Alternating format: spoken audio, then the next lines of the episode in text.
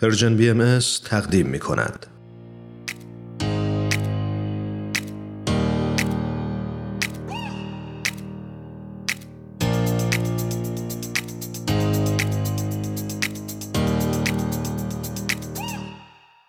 آنیتای عزیز بسیار خوشحالیم از اینکه بار دیگه با برنامه آین آینه در خدمتت هستیم آنیتا جان منم به درود و سلام میگم و خوشحالم که صداتو میشنوم درود و سلام میگم به شما هرانوش عزیز و شما ایمان عزیز. منم خیلی خوشحالم که دوباره صدای شما رو میشنوم و باهاتون همراه هستم. قربانت ممنون. خب آنیتا جان امروز برای ما چی به همراه آوردی؟ امروز با کتاب مردی به نام اوه اومدم. شما کتاب خوندین؟ من کتاب رو نخوندم ولی فیلمش رو دیدم. خیلی هم عالی. آنیتا جان نویسنده این رمان کی هست؟ نویسنده کتاب اسمشون هست کارل فردریک بکمن که من توضیحات بیشتر رو در اختیارتون قرار میدم. بسیار عالی. ایشون قبل از اینکه نویسنده بشن در ابتدا وبلاگ نویس بودن و نگارش مقاله برای روزنامه انجام می‌دادن. همچنین نویسنده مجله مترو بودن. جالب اینه که مردی به نام اوه اولین کتاب ایشونه که همون سال اول بیشتر از 600 هزار نسخه فروش می‌کنه و به سی زبان زنده دنیا هم ترجمه میشه. این کتاب بعد از اینکه یک سال پس از چاپ به انگلیسی ترجمه میشه جزو پرفروش های نیویورک تایمز میشه و پنج سال بعد همونجوری که ایمان هم اشاره کردن فیلمی از روی این کتاب ساخته میشه که کارگردانش هنس هولم بوده. و یک بازیگر ایرانی به اسم بهار پارس هم ایفای نقش می‌کنن توی این فیلم. بله فیلم بسیار خوبی هم هست و برای اون دسته از شنونده همون که شاید تا الان فرصت نکردن این فیلم رو تماشا بکنن حتما توصیه می‌کنم که فیلم مردی به نام اوور رو ببینن. آنیتای عزیز حالا که از فیلم و کتاب برامون گفتی خوب راجع به محتوای کتاب مردی به نام اوه هم بیشتر برای شنونده همون توضیح بدی. بله حتما. اتفاقا من خیلی این بخش رو دوست دارم چون که این کاراکتر برای من خیلی جذاب شده. اوه یک مرد میان ساله که با دنیای مدرن سر جنگ داره. یعنی اصلا نمی‌تونه باهاش کنار بیاد. ایشون همسرشون که اسمش سونیا بوده رو از دست میده و بعد از اینکه سونیا میمیره عشق و محبت اوه همچنان سر جاش باقی میمونه و این عشق رو به شکل بسیار زیبایی توصیف می‌کنه. اوه معتقده که قبل از سونیا زندگی نمی‌کرده و بعد از اون هم زندگی براش بیمعنا شده. اون 59 سالشه و از شغلش اخراج شده و با دنیای بیرونی قطع ارتباط کرده. و بنابراین هم دائما ناراضیه و قر می‌زنه و شاکیه.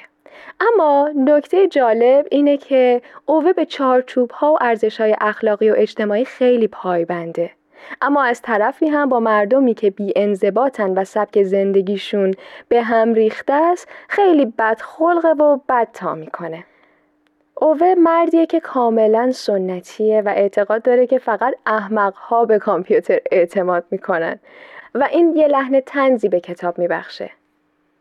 اوه که دیگه حال و حوصله کار کردن و زندگی کردن نداره و هرچه سریعتر می‌خواد خودش رو به سونیا برسونه قصد جون خودش رو می‌کنه و در این بین شروع می‌کنه برای تدارک دیدن اسباب که این کار رو انجام بده.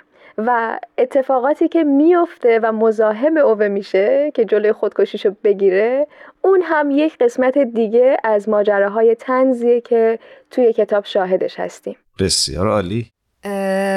آنیتا جان من خیلی کنجکاف شدم بدونم که انتهای این رمان به کجا می‌رسه ولی شاید بهتر باشه که نگیم هم بنده برم بخونمش همین که شنونده های خوبمون برن و این کتاب رو تهیه کنن و دنبال کنن.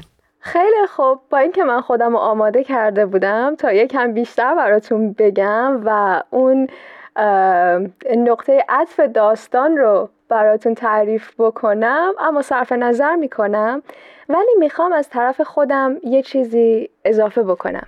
حتما.